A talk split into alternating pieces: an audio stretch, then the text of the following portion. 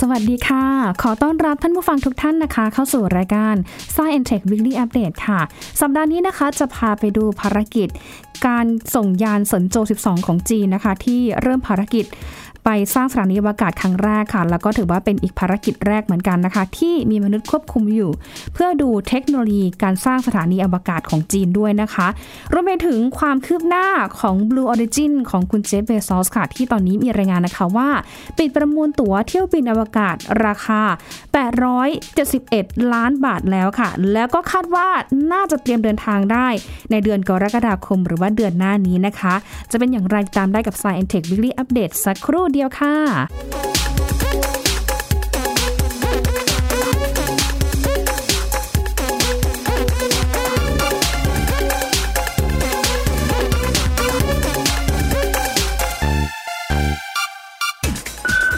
起飞！起飞！气零零九十二二分三幺秒六九三毫秒，气零零九十二二分三幺秒六九三毫秒， 酒泉程序转弯，东风程序转弯，酒泉光学跟踪正常，东风飞行正常。 โอ้โห นะคะ ถือว่าเป็นภารกิจที่น่าติดตามค่ะ หลังจากที่จีนนะคะ ประสบความสำเร็จในการส่งยานอวกาศที่มีมนุษย์ควบคุมค่ะ ที่ชื่อว่ายานอวกาศสนโจ 12 เมื่อวันพฤหัสบดีที่ 17 มิถุนายนที่ผ่านมานะคะ ซึ่งภารกิจนี้ค่ะ ก็มีนักบินอวกาศ 3 คนเนี่ยเดินทางไปด้วยนะคะ เพื่อมุ่งหน้าไปยังโมดูลหลักของสถานีอวกาศของจีน ที่ชื่อว่าสถานีอวกาศเทียนเหอ เพื่อปฏิบัติภารกิจต่างๆนะคะ เป็นระยะเวลานานถึง 3 เดือนด้วยกันค่ะ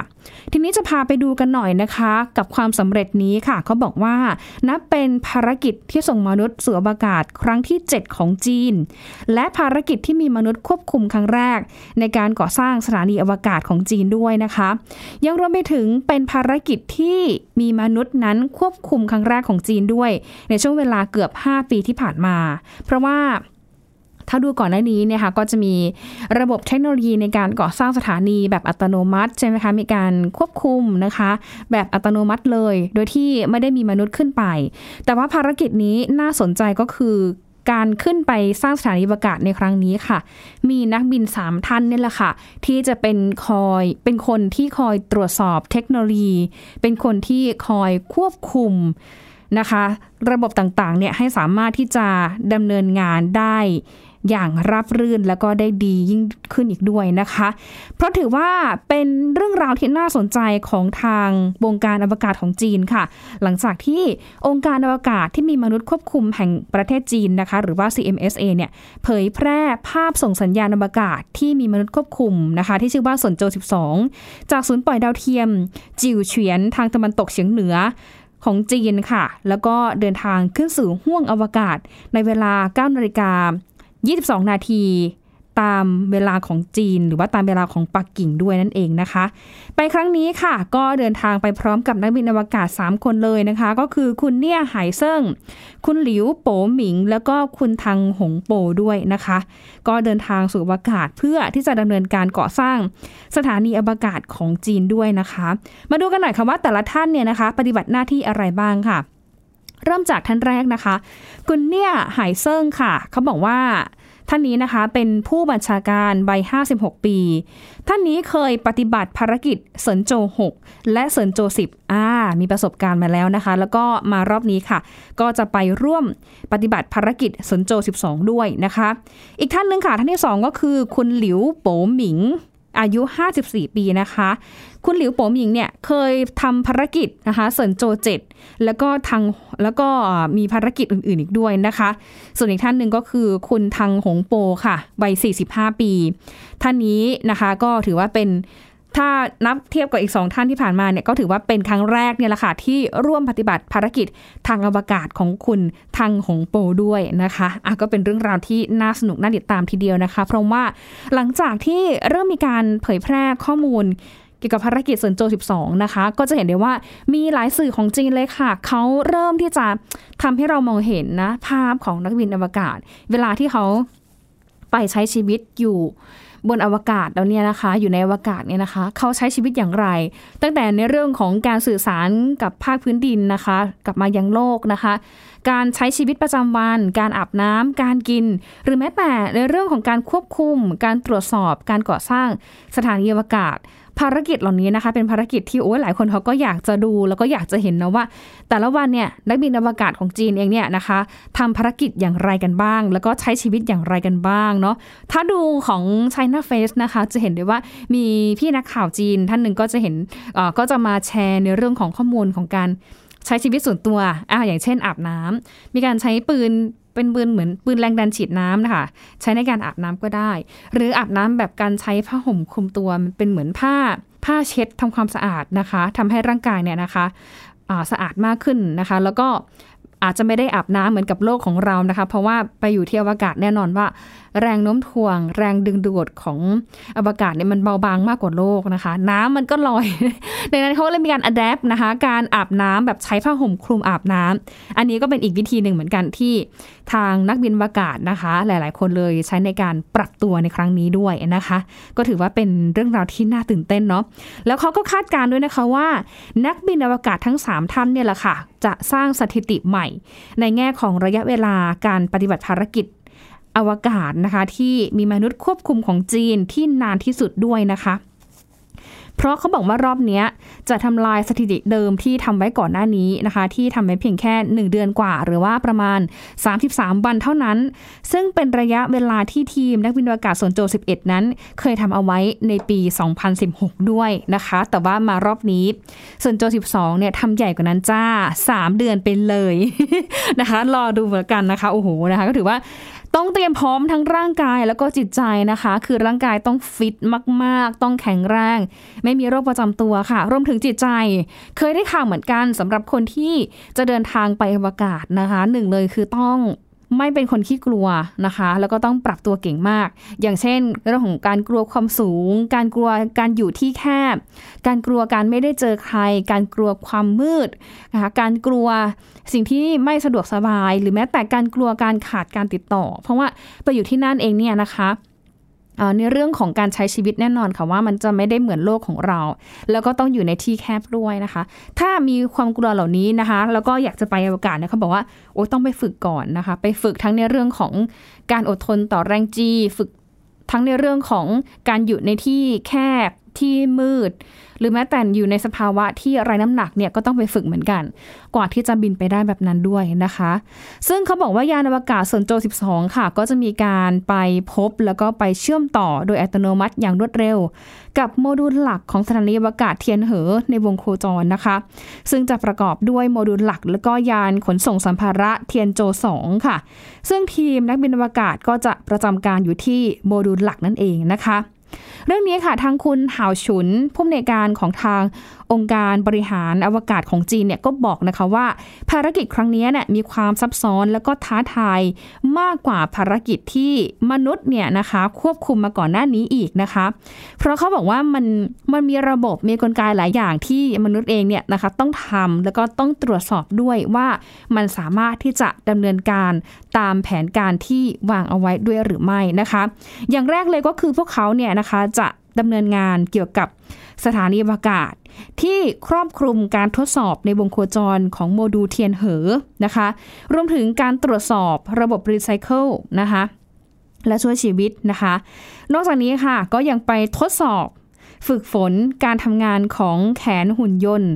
ตลอดจนการจัดการวัสดุต่างๆ รวมถึงขยะด้วยนะคะ อันนี้ก็คือเป็นงานท้าทายมากที่พวกเขาจะต้องไป ไปทดสอบระบบต่างๆ ในโบรูเทียนโหด้วยนะคะ อันที่สองก็คือ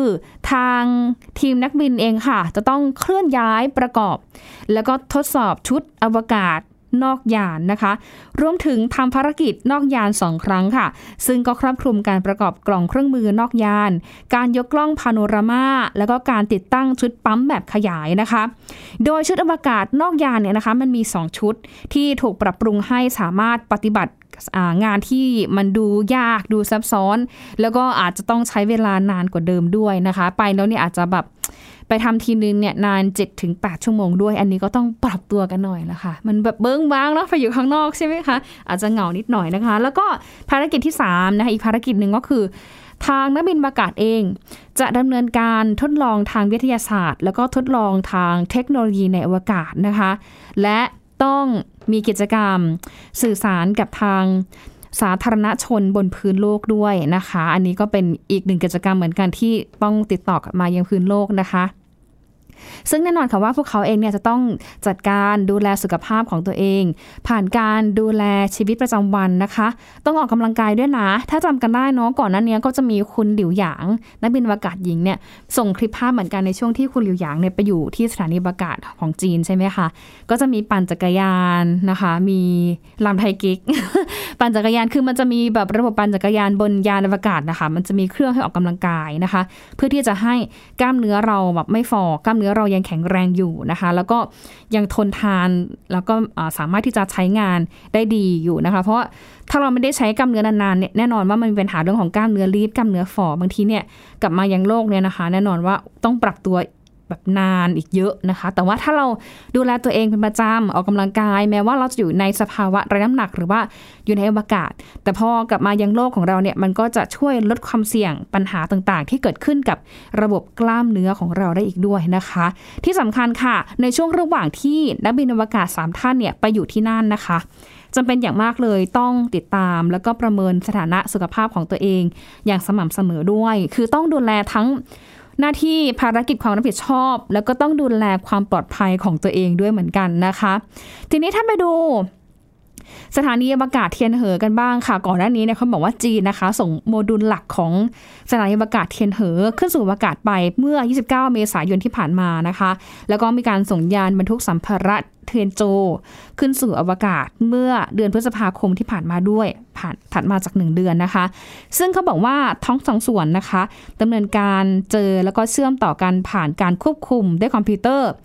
เมื่อวันที่ 30 พฤษภาคมที่ผ่านมาค่ะ แล้วก็รอนะคะ ปฏิบัติการครั้งแรกของทีมนักวินอากาศของจีน ในการเปิดกล่องสัมภาระที่บรรทุกขึ้นไปด้วยนะคะนี่เก๋มากนะคะ ซึ่งนี้เขาบอกว่าทางสมาคมวิทยาศาสตร์ และก็เทคโนโลยีของจีน หรือว่า CAST นะคะ รายงานว่ามันมีบรรจุภัณฑ์ขนาดเล็กกว่า 160 ชิ้น รวมถึงสเสบียงสำหรับนักบินอวกาศ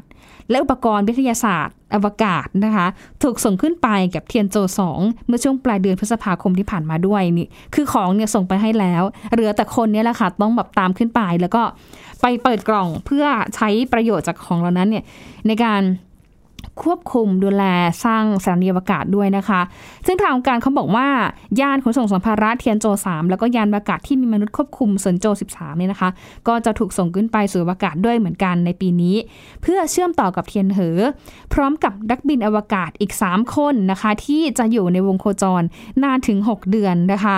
ซึ่งแน่นอนคำว่าจีนเองเนี่ยนะคะก็มีการวางแผนนะที่จะดำเนินภารกิจเพิ่มอีก 6 รายการค่ะ ทั้งในเรื่องของการส่งโมดูลห้องปฏิบัติการ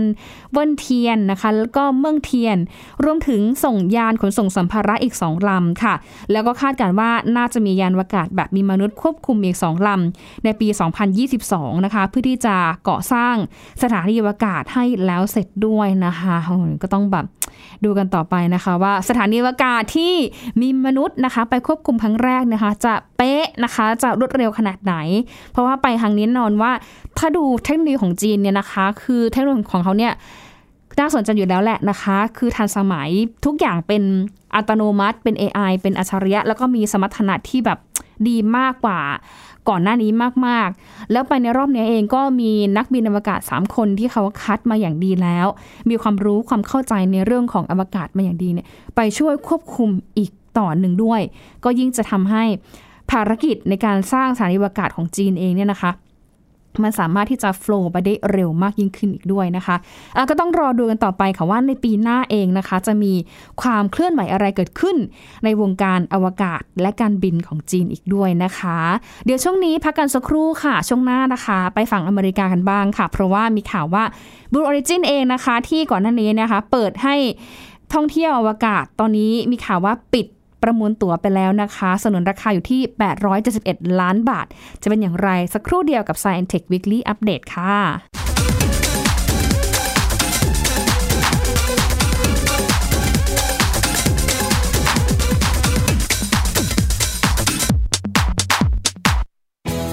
ไทย PBS Digital Radio Infotainment for All สถานีวิทยุดิจิทัล จากไทย PBS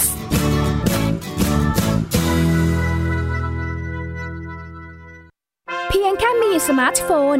ก็ฟังได้ไทย PBS ดิจิทัล Radio สถานีวิทยุดิจิทัลจากไทย PBS เพิ่มช่องทางง่าย ๆ ให้คุณได้ฟังรายการดีๆ ทั้งสดและย้อนหลัง ผ่านแอปพลิเคชันไทย PBS Radio หรือเวอร์ไบเว็บไทยพีบีเอสเรดิโอคอมไทยพีบีเอสดิจิทัลเรดิโออินฟอร์ทนเมนต์ for all มากกว่าด้วยเวลาข่าวที่มากขึ้น จะพัดพาเอาฝุ่นออกไปได้ครับ มากกว่า ให้คุณทันในทุกสถานการณ์ ตามที่กฎหมายดังกล่าวกำหนดเอาไว้ มากกว่ากับเนื้อหาเที่ยงตรงรอบด้านนำมาใช้ในคดีเมาแล้วขับ มากกว่าในทุกทางออกของสังคม ป้องกันไม่ให้ปัญหาเกิดขึ้น มากกว่ากับข่าวรอบวันในทุกมิติ เครนก่อสร้างเกิดอุบัติเหตุขึ้น มากกว่าด้วยการวิเคราะห์ที่ตรงจุด ความพยายามของภาครัฐที่จะแก้ปัญหา และมากกว่ากับทีมข่าวมืออาชีพ ข่าวไทย PBS ให้คุณได้มากกว่า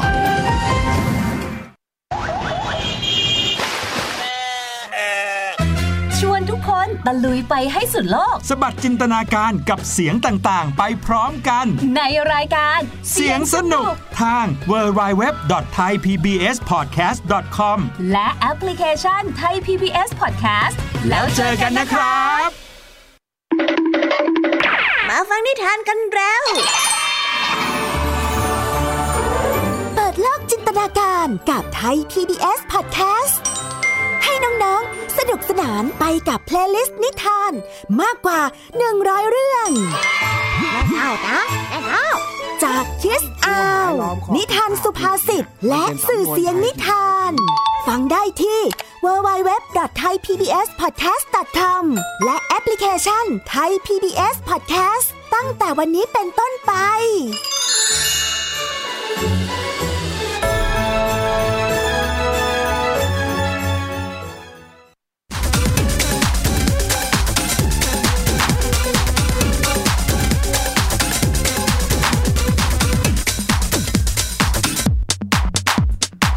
ลับเข้าสู่ Science Tech Weekly Update ในช่วงที่ 2 นะคะ อย่างที่เกริ่นไว้ช่วงแรก ๆ ค่ะว่า ณตอนนี้นะคะ Blue Origin ของคุณเจฟเบซอสนะคะ ผู้บริหารของเครือ Amazon นะแล้วก็เป็นผู้ก่อตั้งของ Amazon เนี่ยนะคะ เขาปิดประมูลตั๋วเที่ยวบินอวกาศ ราคา 871 ล้านบาทแล้วค่ะ แล้วก็คาดการณ์ว่าเตรียมที่จะเดินทางท่องอวกาศ ในเดือนกรกฎาคมนี้ค่ะ อีกเดือนหน้านะคะ เพราะว่ามีรายงานของว่า Blue Origin นะคะ เป็นเอกชนด้านการท่องเที่ยววกาศในอเมริกาเนาะก็จะเสร็จสิ้นกระบวนการประมูลตั๋วท่องเที่ยวอวกาศนะคะ ก็จบลงที่ 28 ล้านดอลลาร์สหรัฐ อย่างที่เกริ่นไปนะคะว่า 871 ล้านบาทค่ะ ซึ่งผู้ชนะการประมูลที่ยังไม่ออกประสงค์ออกนามนะคะเขาก็เตรียมเดินทางด้วยจรวด New Shepard เออนะคะ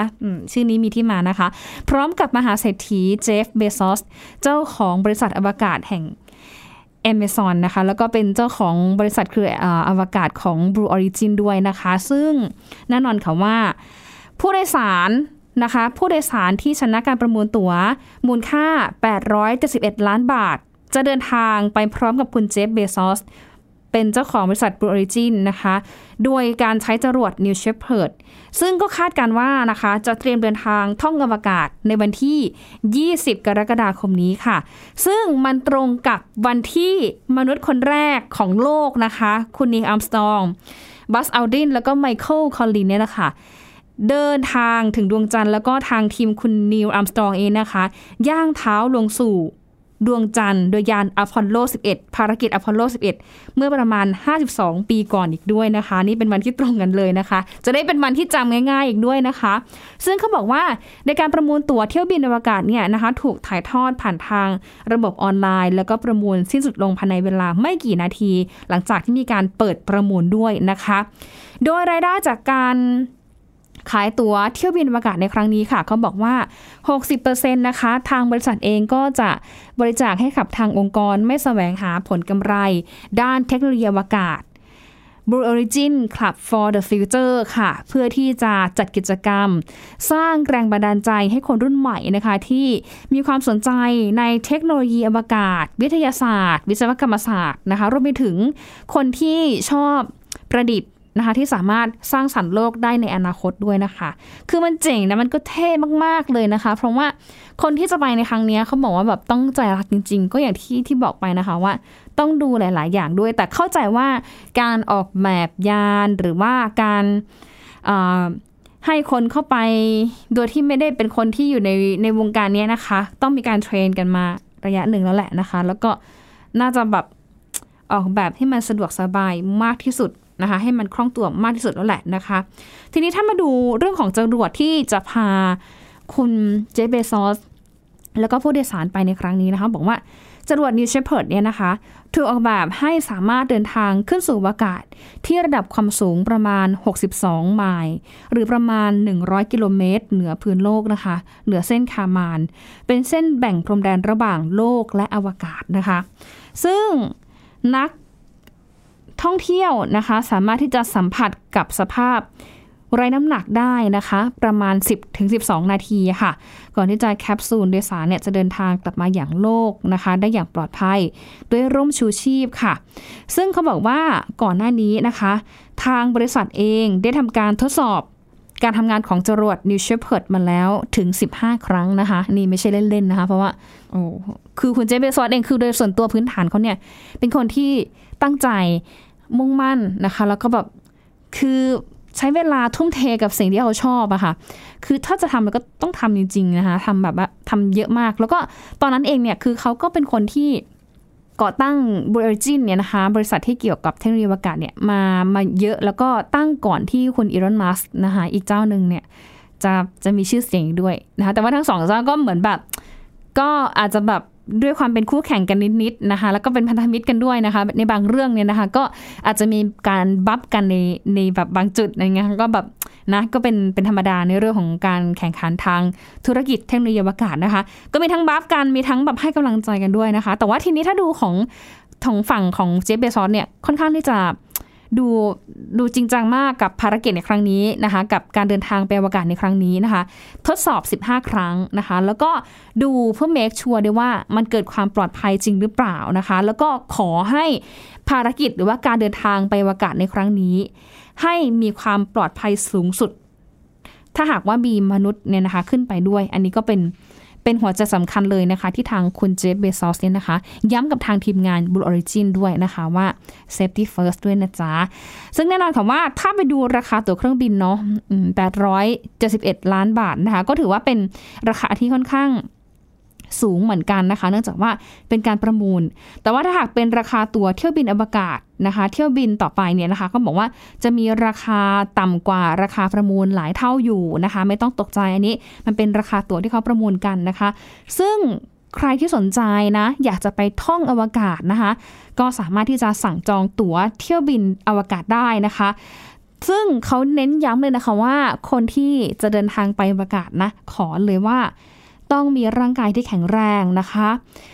อายุนะคะต้องไม่ต่ำกว่า 18 ปีเนาะน้องๆเยาวชนท่านไหนที่ฟังอยู่แบบอะรออีกนิดนึงนะลูกอีกไม่กี่ปีก็จะ 18 ปีแล้วนะคะ ที่สำคัญก็คือต้องฟิตร่างกายให้พร้อมนะคะ ให้แข็งแรงอยู่เสมอ ไม่มีโรคประจำตัวที่แบบสุ่มเสี่ยงเนาะเวลาไปแล้วเนี่ยเดี๋ยวถ้ามีโรคประจำตัวเนี่ยอาจจะเกิดอันตรายขึ้นได้นะคะ ความสูงก็มีการฟิกด้วยนะคะ สูงเนี่ยนะคะอยู่ที่ระหว่าง 152ถึง193เซนติเมตรนะคะ น้ำหนักค่ะ 50ถึง101กิโลกรัมนะคะ50ถึง101กิโลกรัมนะคะเพื่อที่จะให้การเดินทางขึ้นสู่อวกาศเนี่ยรับรื่น แล้วก็ผ่านขั้นตอนการซ้อมเป็นนักบินอวกาศ ในหลักสูตรที่บริษัทกำหนดตามมาตรฐานการบิน และอวกาศที่มีความปลอดภัยสูงสุดได้อีกด้วยนะคะอยากเห็นเหมือนกันนะคะที่คุณเจฟเบซอสเองนะคะ ก็จะเตรียมเดินทางไปเนาะเดือนกรกฎาคมนี้นะคะ มีหลายท่านเหมือนกันนะคะ มีมหาเศรษฐีหลายท่านเหมือนกันที่เตรียมที่จะเดินทางไปท่องอวกาศอุมเจเบซอสแล้วก็หลายๆคนนะคะเขาก็อยากจะตีตัวไปไปครั้งนี้ด้วยนะคะ เพราะว่าเป็นอีกหนึ่งประสบการณ์เนาะที่แบบชีวิตหนึ่งเนี่ยจะได้มีโอกาสไปแตะนะคะ เส้นแบ่งระหว่างโลกและอวกาศนะคือไปแบบนี่แหละเลยเหนือพื้นจริงๆอะ่ะเลยเลยเหนือพื้นดินพื้นโลกอะ่ะประมาณ 100 กิโลเมตร ก็เท่ากับว่า อยู่ในโซนของอวกาศนั่นแหละนะคะ แต่ว่ามันอาจจะมีแบบช่วงชั้นบรรยากาศบางอย่างของโลกเนี่ยนะคะ มีอยู่แหละแต่มันแบบน้อยนะคะ แต่ว่าถ้าไปไกลเกิน 100 กิโลเมตรเนี่ยนะคะ ก็ถือว่าไปแตะแล้วแหละนะคะ เรื่องของอวกาศก็ไปไกลพอสมควรด้วยนะคะ ที่สำคัญก็คือนอกจากร่างกายพร้อมแล้วนะคะ ย้ำอีกรอบหนึ่งคือต้องดูเรื่องของจิตใจด้วยนะคะ ว่าจิตใจพอไปอยู่อวกาศแล้วเนี่ยนะคะ เจอทั้งความมืดความเบิ้งบ้าง ไม่มีผู้คนมันมีทั้งแบบสถานที่มันแคบด้วยอะไรอย่างเงี้ยค่ะ ต้อง make sure ว่าเราสามารถทนต่อสภาพแวดล้อมหรือว่าสิ่งแวดล้อมแบบนี้ได้อีกหรือเปล่านะคะ ทีนี้ถ้ามาดูในเรื่องของที่มาของยานเชฟเพิร์ดเนี่ยนะคะ ยานเชฟเพิร์ดเนี่ยนะคะ มาได้อย่างไรนะคะเขาก็ มีการตั้งชื่อเนาะเพื่อเป็นเกียรตินะคะ แล้วก็ให้เกียรติแก่คนในวงการอวกาศเหมือนกันนะคะ เกี่ยวกับยานเชฟเพิร์ดนะคะ เพราะว่าเป็นนักบินมนุษย์อวกาศคนแรกนะคะที่ขึ้นไปในอวกาศของอเมริกานะคะ ที่ไม่ใช่ที่ไม่ใช่ของโลกนะคะ ถ้าเป็นของโลกเนี่ยจะเป็นคุณยูริกาการินของชาวรัสเซียนะคะ แต่ว่า ถ้าคุณอลันเชฟเพิร์ดเนี่ยเป็นชาวอเมริกันค่ะ ที่สามารถเดินทางนะคะขึ้นสู่อวกาศได้นะคะ ก็ถือว่าเป็นเป็นเรื่องที่น่าตื่นเต้นแล้วก็เป็นการตั้งชื่อเพื่อให้เกียรติกับทางท่านอลันเชฟเพิร์ดด้วยนะคะ เป็นบุคคลที่โอ้โหหลายคนบอกว่าเนี่ยแหละนะคะ ชื่อนี้ก็เป็นชื่อที่เท่มาก แล้วก็เป็นชื่อที่ทำให้ให้หลาย ๆ คนเนี่ยได้รู้จัก ตื่นตัวในวงการอวกาศมากนักนะคะเพราะว่าก่อนหน้านี้เองเนี่ยถ้าพูดถึงเนาะมนุษย์อวกาศคนแรกที่ไปก็คือคุณยูริกาการินใช่ไหมคะ ก็ขึ้นยานอวกาศวอสต็อกหนึ่งวอสต็อกหนึ่งนะคะ ไปโคจรรอบโลกหนึ่งรอบได้สำเร็จในปี 1961 นะคะ แล้วก็ต่อมาก็จะเป็นอีกท่านหนึ่งก็คือคุณอลันเชฟเพิร์ดท่านนี้แหละค่ะ ท่านนี้เป็นคนที่ 2 ของโลกนะคะที่ขึ้นไปอยู่อวกาศกับยาน Mercury Redstone 3 ในปีเดียวกันนะคะ แต่ว่า ขึ้นไปหลังจากคุณยูริไปโคจรรอบโลกเนี่ยนะคะ เพียงแค่ 3 สัปดาห์ แต่ว่าก็เป็นคนที่ 2 ของโลกนะคะเป็นแต่ว่าเป็นคนแรกของชาวอเมริกันนะคะ เป็นคนที่ 2 ของโลกที่ขึ้นไปนะคะ ซึ่งตอนนั้นเนี่ยมันก็เกิดขึ้นหลังจากที่มันมีสงครามเย็นนะคะระหว่างอเมริกาแล้วก็รัสเซียด้วยนะคะที่ที่แข่งขันกันนะคะพัฒนาความก้าวหน้าทางเทคโนโลยีด้วยนะคะ ก็เลยทำให้อ่าหลายๆคนต้องแบบเออตื่นตัวกันนะ แล้วก็มันเป็นเหมือนแบบ สงครามทางจิตวิทยาด้วยนะคะ ที่แข่งกันว่าชาติไหนนะคะ ไปถึงอวกาศก่อนเนี่ยชาตินั้นเนี่ยนะคะเก่งแข็งแรงมีความก้าวหน้า แล้วก็จะนำมาสู่ในเรื่องของ